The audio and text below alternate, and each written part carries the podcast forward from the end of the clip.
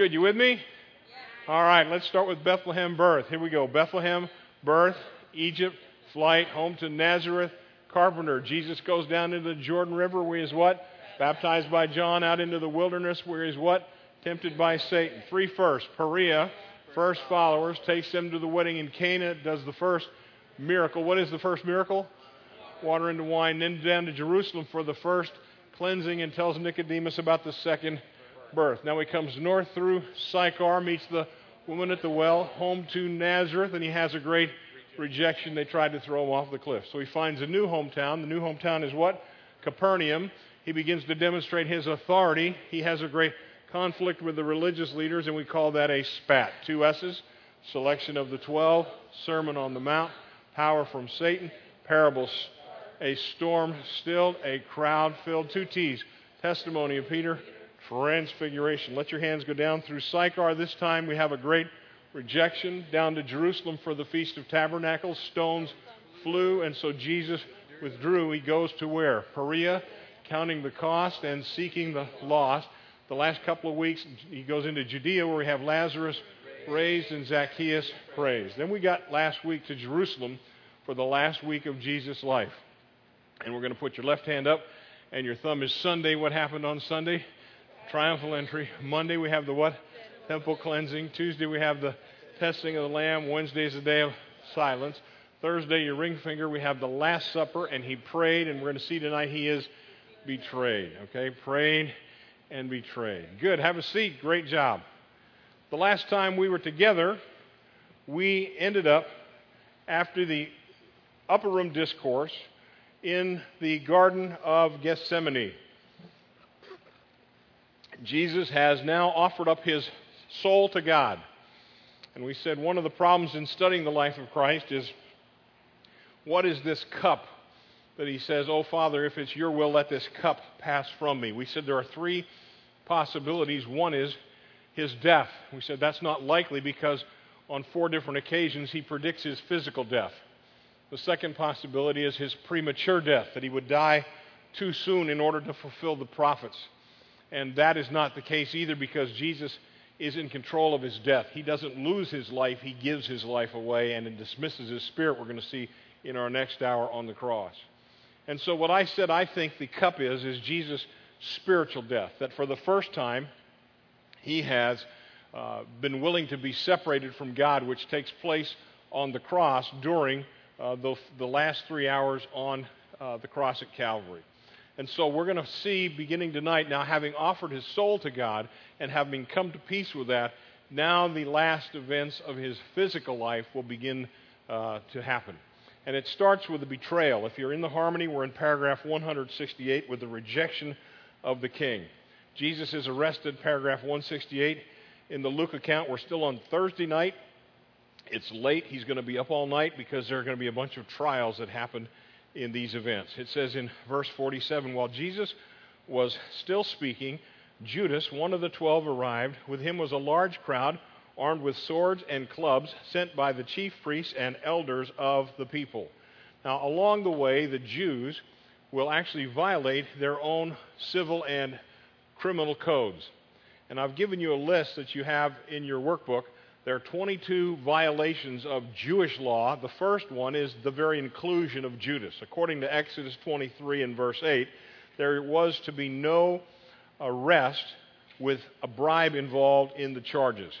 And consequently, Judas has been involved. We said last week Judas is promising to do three things. One, show the Romans and the Jews where Jesus is by himself, the Garden of Gethsemane. Second, he has gone by now to the governor and requested, along with the Jewish leaders, a cohort. A cohort is about 6,000 soldiers who would have been in Jerusalem because of the Passover, and they would have been there to quell any rebellion. And then, third, we'll see this becomes a problem later. Judas has agreed to testify in the Roman court against the Lord Jesus. Second of the violations is that this happened at night.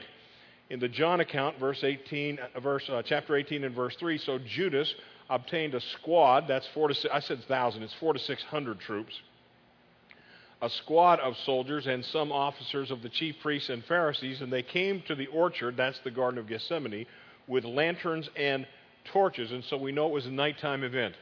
And the second violation of Jewish law is that there is to be no criminal proceedings after sunset. The third is also in this text. In the Matthew account, the chief priests and elders came, and they are part of the Sanhedrin. I'll tell you about a little bit more about the Sanhedrin. But the Sanhedrin or judges were not allowed to participate in the arrest of a potential criminal. The Sanhedrin is the ruling body in Israel. There were 71 men in the Sanhedrin. Okay? There were 24 chief priests. There were 24 elders. There were 22 scribes. The elders were the same as the Pharisees. So 24 chief priests, 24 Pharisees or elders, 22 scribes, and one high priest who was a Sadducee as well. And you, you had to have 23 men there to hold a trial over a capital offense. So we know that at least 23 of the 71 men are involved. It's interesting as you study Jewish law, it took only 11 out of 23 votes to declare a man not guilty. It took 13 votes to condemn a man to death under Jewish law. We're going to see they violate that as well, as, as well. We know there are some members of the Sanhedrin that are not present for this illegal arrest. Now, back to paragraph 168 in the Matthew account. Now, the betrayer had given them a sign saying, The one I kiss is the man, arrest him. The sad thing is that a kiss to your rabbi was a kind sign of respect and homage. And he betrays Jesus with a sign of homage and respect. Verse 49 Immediately he went up to Jesus and said, Greetings, Rabbi, and kissed him. Interesting, he doesn't call him Lord, does he? He calls him Rabbi. And at this point, I don't think he believes that Jesus is the Lord. In fact, I'm sure uh, he doesn't. Now, there's some really fun stuff that happens in the midst of this tragedy. In the John account, chapter 18 and verse 4, then Jesus, because he knew everything that was going to happen to him, and came and asked them, Who are you looking for? Verse 5, they replied, Jesus the Nazarene.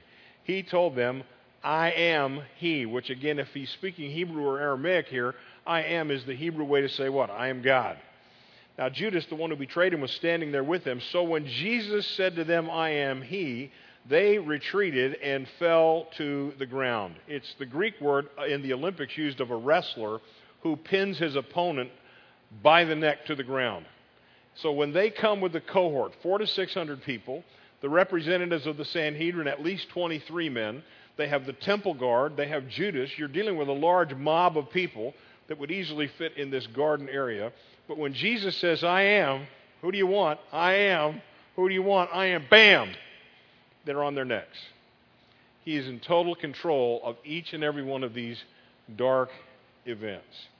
Now we see that at that point, uh, Peter shows up and, and he does something that's a little bit funny.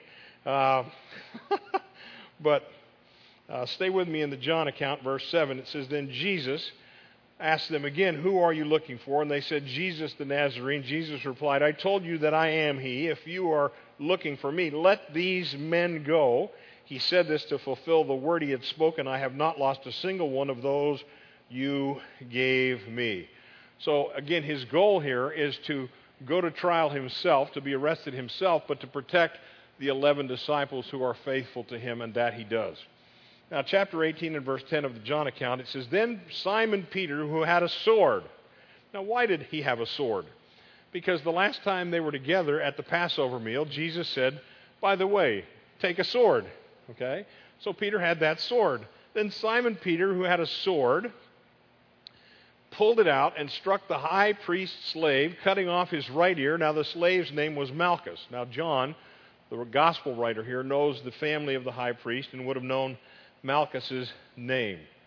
Uh, and this is almost funny if, if it isn't tragic, but what's going on here is Peter has a sword, but it's really better called a dagger. This is the small dagger you would use to kill the Passover lamb. It's what Peter had been told last week we saw where he and, he and John were preparing the Passover. They would have killed the lamb with this dagger. Now, here's the deal he is going to fight against Roman troops, but he's going to take out the, the servant of the priest first remember the movie Ben Hur, one of my favorite movies. And if you know anything about the Roman soldiers, you know about their swords. It's not this kind of sword.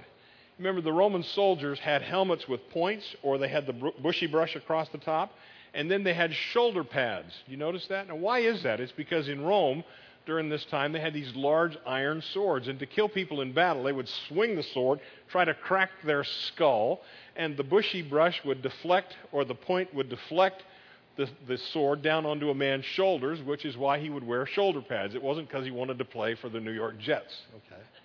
And so that's why the Romans dressed that way. And so Peter's apparently using this little dagger like a broadsword. He goes, and he slaps off the ear, giving him an eerie feeling or a severe irritation, however you want to take it. But Peter verse 11. Jesus said to Peter, Put back your sword into its sheath. Am I not to drink the cup that the Father has given me? In fact, if you go back to the Matthew account, verse 52 and Matthew 26, then Jesus said to him, Put your sword back in its place, for all who take the sword will die by the sword. Now, it's okay to use the sword for personal defense or national defense, but not to defend the faith. And so Peter needs to learn that as he goes on about ministry. He says, Or, I love this, do you not think in the Matthew account, verse 53, that I cannot call on my Father and that he would send me more than 12 legions of angels right now? Now, how many is a legion? That's 6,000, okay, or more. And if Jesus needed right now, he could get 12 legions of angels. 72,000 angels were at his beck and call. I don't know if you remember, but in, in 2 Kings chapter 19, one angel killed 180,000 Assyrian troops. So this is not about does Jesus have the right to, to be defended by the angels. No, no, no, no, no, no, no. So Peter is, uh, is absolutely taken care of. In the Mark account 1449, day after day I was with you teaching in the courts, he says to this crew, Yet you did not arrest me, but this has happened so that the scriptures would be fulfilled. Don't miss this. Now, in the Mark account, there's also another cute little facet here. Verse 51 A young man was following Jesus wearing only a loincloth. It says linen cloth, but it was a loincloth. I remember George Carlin, a learn cloth. They tried to arrest him, but he ran off naked, leaving his linen cloth behind. Now, probably that's Mark. And in the writings of ancient times, the writer would often include a little incident like this that only he would know about. And so Mark was a young man at the time. He was involved in watching Jesus be arrested, and he runs off naked. And you know the difference between naked and naked, don't you? Naked is when you have no clothes on. Naked is when you have no clothes on and you're up to no good. Well, he was naked. He was in, he was in a lot of he was in a lot of trouble. So back to the John account, verse 12 of John 18. Then the squad of soldiers with their commanding officers and the officers of the Jewish leaders, so the Sanhedrin's involved in there, arrested Jesus and tied him up. Now, Jesus is going to be awake all night, and he's going to undergo six trials three religious trials and three political trials. The religious trials are going to be before Annas, and then Caiaphas, and then Annas again the man behind the high priesthood, the high priest was Annas, and that was his son in law, and then back to Annas to legitimize everything. And then he's going to be turned over to the Romans, who are have, they'll have three trials one in front of Pilate, and then Herod Antipas, and then back to Pilate. In the Jewish trials, in the Jewish trials, he's going to be charged with blasphemy. The problem with blasphemy is it's not a capital crime under Roman law. And they're trying to get him executed under Roman law under the Roman trials, Jesus charged, is charged with sedition or treason. And treason against Rome is not a capital offense under the Jewish law. So what we have is this convoluted mess, and you'll see as the story unfolds, they continually violate their own laws. The religious trials begin in paragraph 169. The first is the examination before Annas. Annas was the high priest from 7 to 14 AD.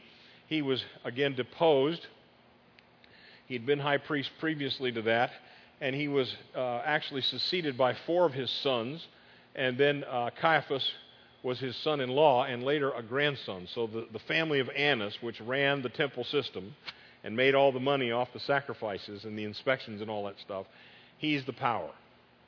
Now, in the John account, chapter 18 and verse 12, it says, Then the squad of soldiers with their commanding officer and the officers of the Jewish leaders arrested Jesus and tied him up. and they brought him first to Annas, for he was the father in law of Caiaphas, who was high priest that year. Now it was Caiaphas who had advised the Jewish leaders that it was to their advantage for one man to die for the people. Now, again, the death sentence had already been pronounced in these trials. But the first thing is, you not uh, number four violation of Jewish law. You may not have a trial at night before the morning sacrifice, no trial, and this is going on at night. And then you could have no secret trials, which here in John 18 and verse 19, and your harmony may be a little bit messed up. Just let me read it to you. John 18, verse 19 says, While this was happening, the high priest questioned Jesus and his, about his disciples and about his teaching. He's trying to get Jesus to incriminate the disciples, and Jesus does not do that. Now, again, these verses are missing in your little harmony, which we'll take, we'll take care of over time. But Jesus says, I have spoken publicly to the world. I have always taught in the synagogues and the temple courts where all the Jewish people assembled together and have said nothing in secret. In other words, provide a charge. Under Jewish law, you had to first of all provide a charge. None is provided. And from John 18, verse 19 down to verse 23 is a little paragraph. Verse 21 says, Why do you ask me? Ask those who heard what I said. They know what I said. When Jesus had said this, one of the high priest's officers who stood nearby struck him on the face and said, Is that the way you answer the high priest? And again, under Jewish law, that was not legal. You couldn't punch or hit or mistreat a prisoner. Verse 23, Jesus said, If I have said something wrong, confirm what is wrong, but if I spoke correctly, why strike me? So they've investigated in front of Annas, and now they go to Caiaphas, paragraph 170. Again, there's no specific charge brought in front of Annas. They don't really have one at this point, uh, but now they're going to go to Caiaphas, and we're going to see the examination here. Caiaphas was the high priest from AD 35, um, AD 25 to AD 36. I'm going to stay in and out of the Matthew account in Matthew 26, verse 57. Now, the ones who had arrested Jesus led him to Caiaphas, the high priest, in whose house the experts in the law and the elders had gathered. Okay, here's violation number six of the Jewish uh, legal proceedings. Violation number five no secret trials like they just did with Annas.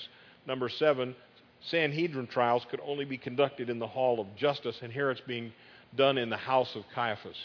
By the way, when you visit Israel, there's a place called the Wohl Museum, which, in my opinion, is the house of Caiaphas. It's not the place where they take you called the Church of the Gallicantu. That's a different place.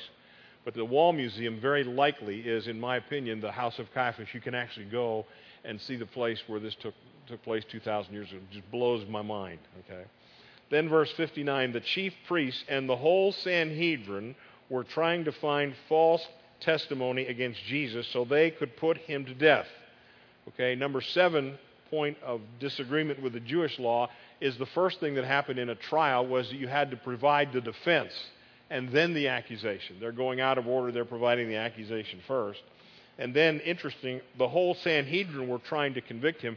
Under Jewish law, I love this, everyone could argue for acquittal, but everyone could not argue for conviction. The man in in, in, in presiding cases would be the chief priest or the high priest. And if everyone said we want to release him, he'd release him. But if everyone said we want to convict him, he said, no, no, no, you can't get that many Jewish guys to agree on that.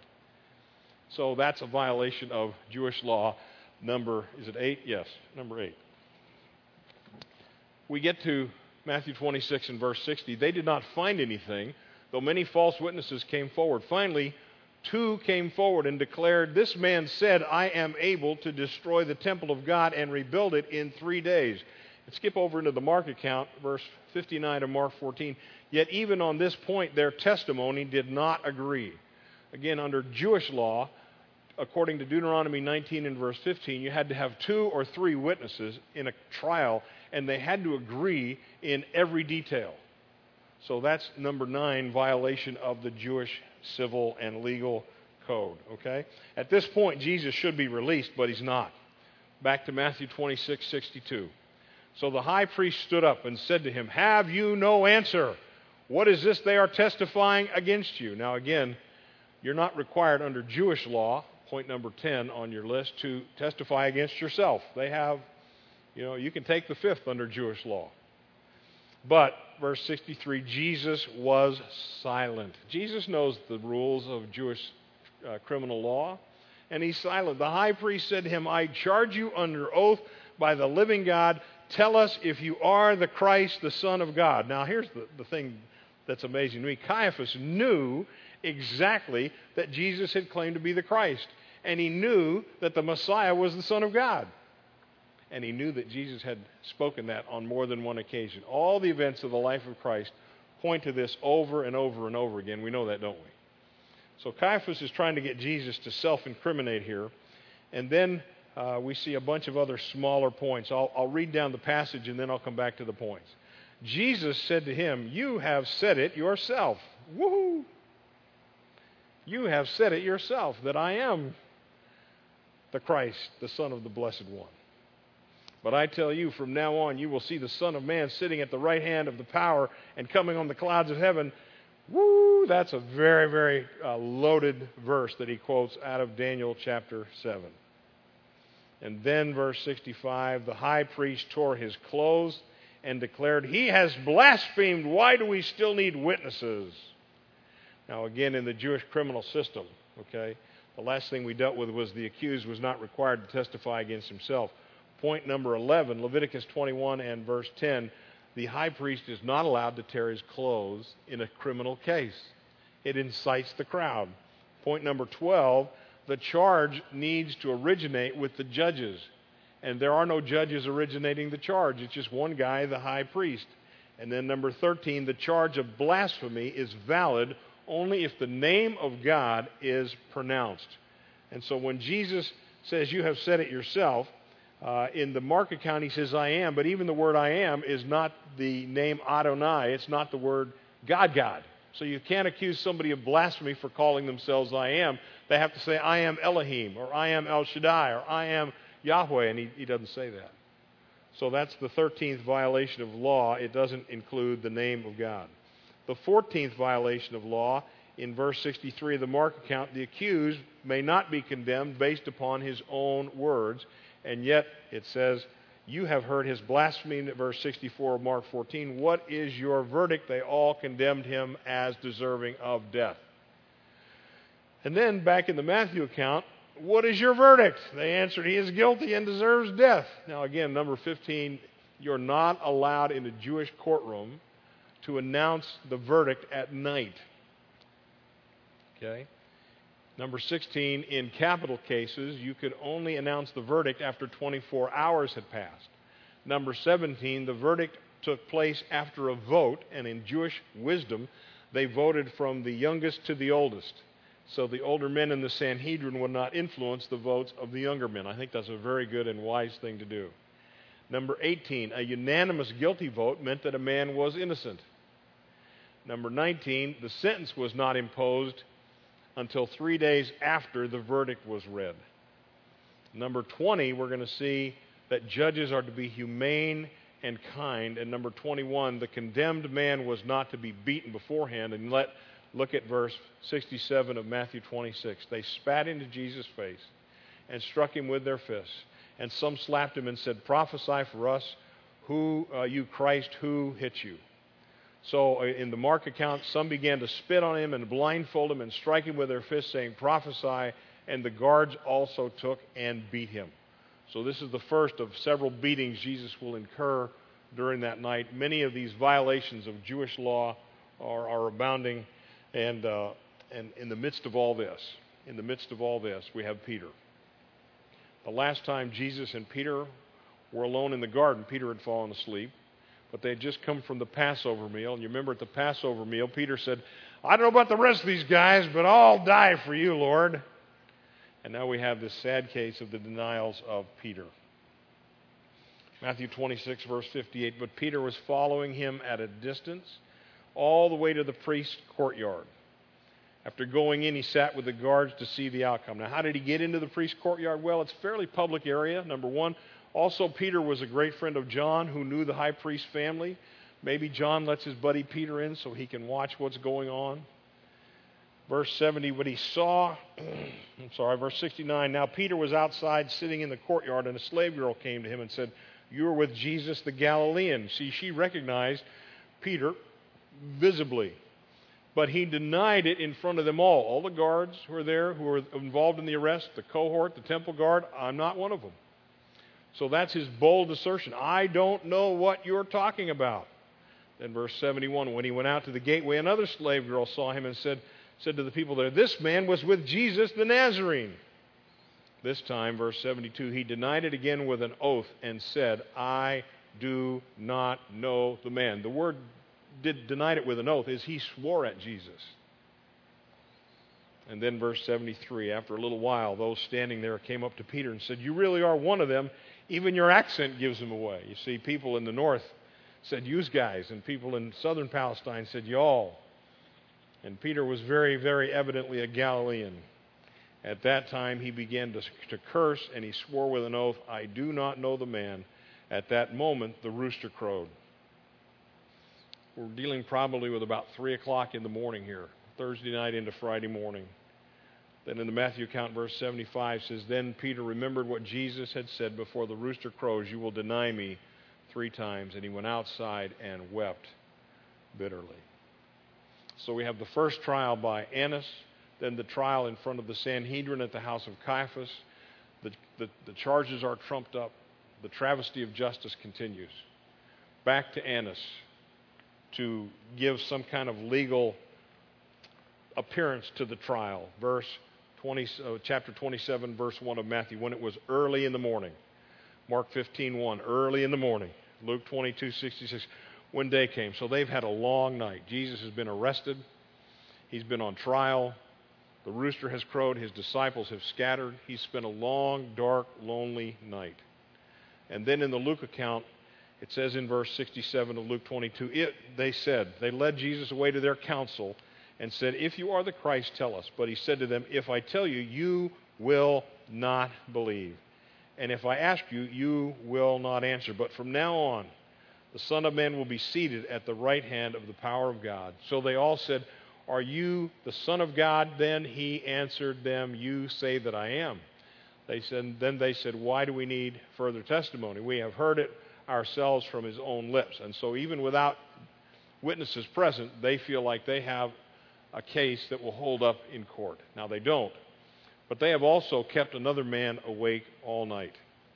They have kept a man named Pilate awake all night. Pilate is going to be the executioner for Jesus. And it's interesting that the, the Romans were the only ones who could execute a criminal. The Jews' way of execution was stoning. But Jesus couldn't be stoned to death. He had to be executed by crucifixion, according to Isaiah 53 and Psalm 22. So the Jews and the Romans have to get in bed together to pull this off. So the next thing we have are the three political trials. But before the first political trial, we have the death of Judas, paragraph 173. Matthew 27 3. When Judas, who had betrayed him, saw that Jesus had been condemned, he regretted what he had done. Now, that, he doesn't say he repented, he just regretted what he had done.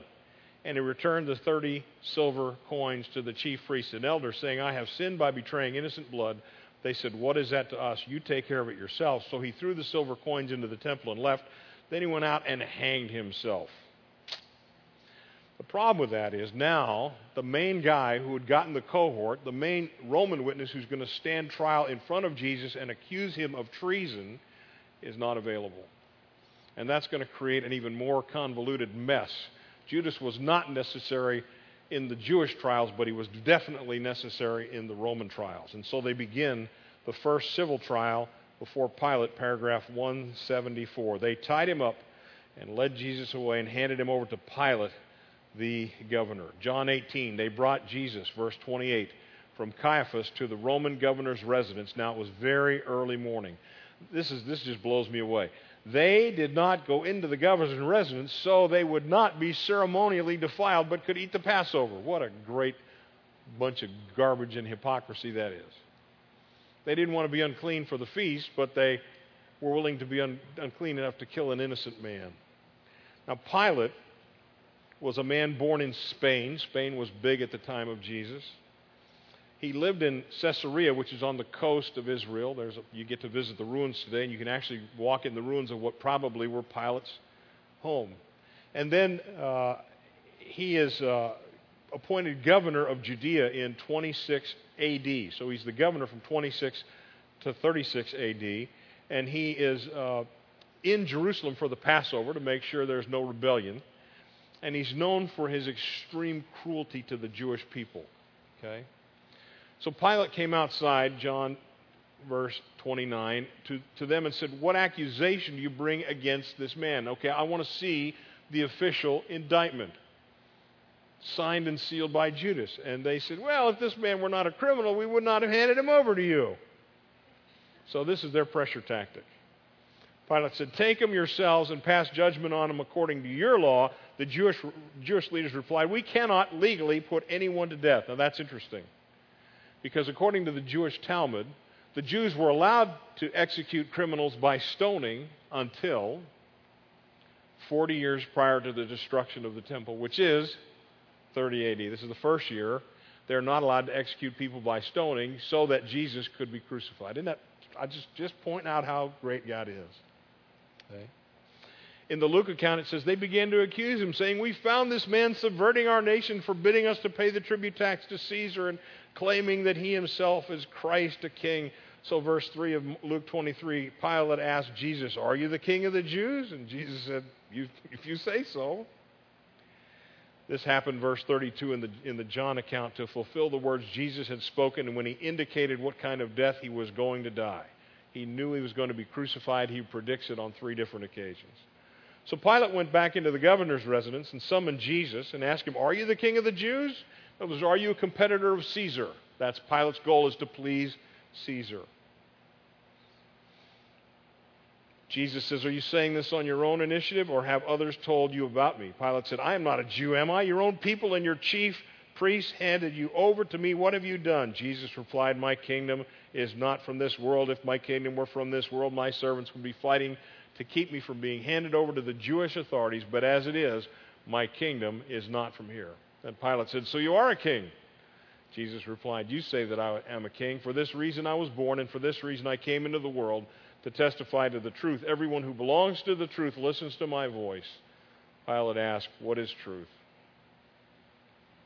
Great irony in that question. The one who is truth is standing in front of him, and he doesn't recognize that truth is in the person of Jesus. When he said this, he went back outside to the Jewish leaders and announced, for the first of many times, I find no basis for an accusation against him. So, this is the first time in the Roman trials he's declared innocent. His interrogation ends with no charges. Jesus is indeed the king, but he's the king of truth. But along the way, look at the Luke account, verse 20, chapter 23 and verse 5. They persisted in saying he incites the people by teaching throughout all Judea. It started in Galilee and ended up here. Now, along the way, Pilate's ears perk up. Galilee, huh? Okay, I don't want to condemn this man. But if he's a Galilean, I got an out here. Because we're all here for the Passover. Herod's there to quell any rebellion. But he knows that Herod Antipas, who is the ruler of Galilee, is nominally Jewish, and he is also going to be in Jerusalem for the Passover. So Pilate says, You know, I got an out here. If I take this whole mess and give it to Herod, I'll let him deal with it. And even though uh, Herod was under Pilate in, in authority, Pilate's going to bow to him a little bit, and they're going to create a friendship out of what had not been a friendship. Okay? So when Pilate heard this, in paragraph 175, we're going to find the trial before Herod. He asked whether the man was a Galilean. When he learned that he was from Herod's jurisdiction, he sent him over to Herod, who also happened to be in Jerusalem at that time. When Herod saw Jesus, he was very glad, for he had long desired to see him. Remember what Herod had done to John the Baptist, Jesus' cousin? Remember he'd killed him, had his head on a plate? because he had heard about him and was hoping to see him perform some miraculous magic trick. So Herod questioned him at considerable length. Jesus gave him no answer. The chief priests and experts in the law were there vehemently accusing him. He's guilty, he's guilty, he's guilty, he's guilty, he's guilty. Even Herod, with his soldiers, treated him with contempt and mocked him. That's the second mockery of Jesus. And they dressed him in elegant clothes. They gave him a robe and Herod sent him back to Pilate. That very day, Herod and Pilate became friends with each other, for prior to this, they had become enemies. When Pilate came to Israel, he took all of the Jewish shields down from the temple and the palace of Herod. And Herod was miffed about that. And they hated each other. But after this, Pilate bows to the authority of Herod, and Herod forgives Pilate and their buddies to the end of time. So he goes back to Pilate for the third civil trial, paragraph 176.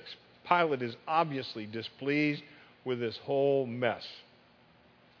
Matthew 27, verse 15 During the feast, the governor was accustomed to release one prisoner to the crowd, whomever they wanted. At that time, they had in custody a notorious prisoner named what? Jesus Barabbas. By the way, Jesus is Yeshua. Barabbas is Bar, son, Abba, father. Jesus, the son of the Father. It's a very ironic thing that the insurrectionist, treason, traitor who is in custody of Rome is named Jesus, the son of the Father. So after they'd assembled, verse 17, Pilate said, Whom do you want me to release for you, Jesus, Barabbas, or Jesus, who is called the Christ? For he knew they had handed him over because of envy. Underline that. This whole thing's about envy. This whole mess is about envy. As he was sitting on the judgment seat, his wife, and the judgment seat, that's where the tradition happened, his wife, who was probably a woman named Claudius, sent a message to Pilate Have nothing to do with that innocent man. I have suffered greatly as a result of a dream about him today. Now, maybe she'd been up all night too. But the chief priests and the elders persuaded the crowds to ask for Barabbas and to have Jesus killed. The governor asked, Which of them do you want me to release? And they said, Barabbas. Pilate said to them, Then what shall I do with Jesus who is called the Christ? And they all said, Crucify. Crucify. And these people, I'm guessing, are not the same people who, at the triumphal entry on Sunday the week before had yelled Baruch haba Hashem Adonai. But these are the common Jews who have come under the leadership of the Pharisees, the Sadducees, the Sanhedrin. They bought into the excuse of the Sanhedrin, and now, because of mob psychology, they're screaming. Verse 23, he asked, Why? What wrong has he done? But they shouted more insistently, Crucify him. Crucify him. Verse 24 When Pilate saw that he could do nothing, but that instead a riot was starting, he took some water, washed his hands before the crowd, and said, I am innocent of this man's blood. You take care of it yourself. This is the fifth declaration of innocence in all these trials. And then in verse 25, one of the sad verses of all of Scripture, in reply, all the people said, Let his blood be on us and on our children. We're here in 30 AD. Okay? We are on uh, Friday, April 7th, the 15th of Nisan, and those people have children who 40 years later would suffer the incredible consequences of their forefathers. Let his blood be on us and on our children. And with that, the die is cast. He released Barabbas for them, verse 26. But after he had Jesus flogged, he handed him over to be crucified. So Jesus goes through six different tests, three religious tests. He's innocent but convicted illegally. He goes through three political trials. He's innocent but convicted illegally. And uh, I'll just leave you with this 1 Peter 2 says, For you have been called for this purpose. For since Christ also suffered for you, leaving an example for you to follow in his steps, who committed no sin, nor was any deceit found in his mouth, and while being reviled, he did not revile in return. While suffering, he uttered no threats, but he kept entrusting himself to him who judges righteously. We have a God who allows us from time to time to go through trials and go through suffering. James says, Consider it all joy, my brethren, when you encounter various trials.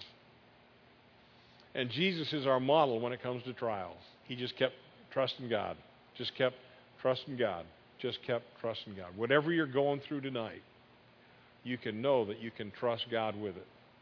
Father, thank you for your Son, who is an incredible example to us of grace under incredible injustice. And we pray you would find us worthy followers. In Jesus' name, amen.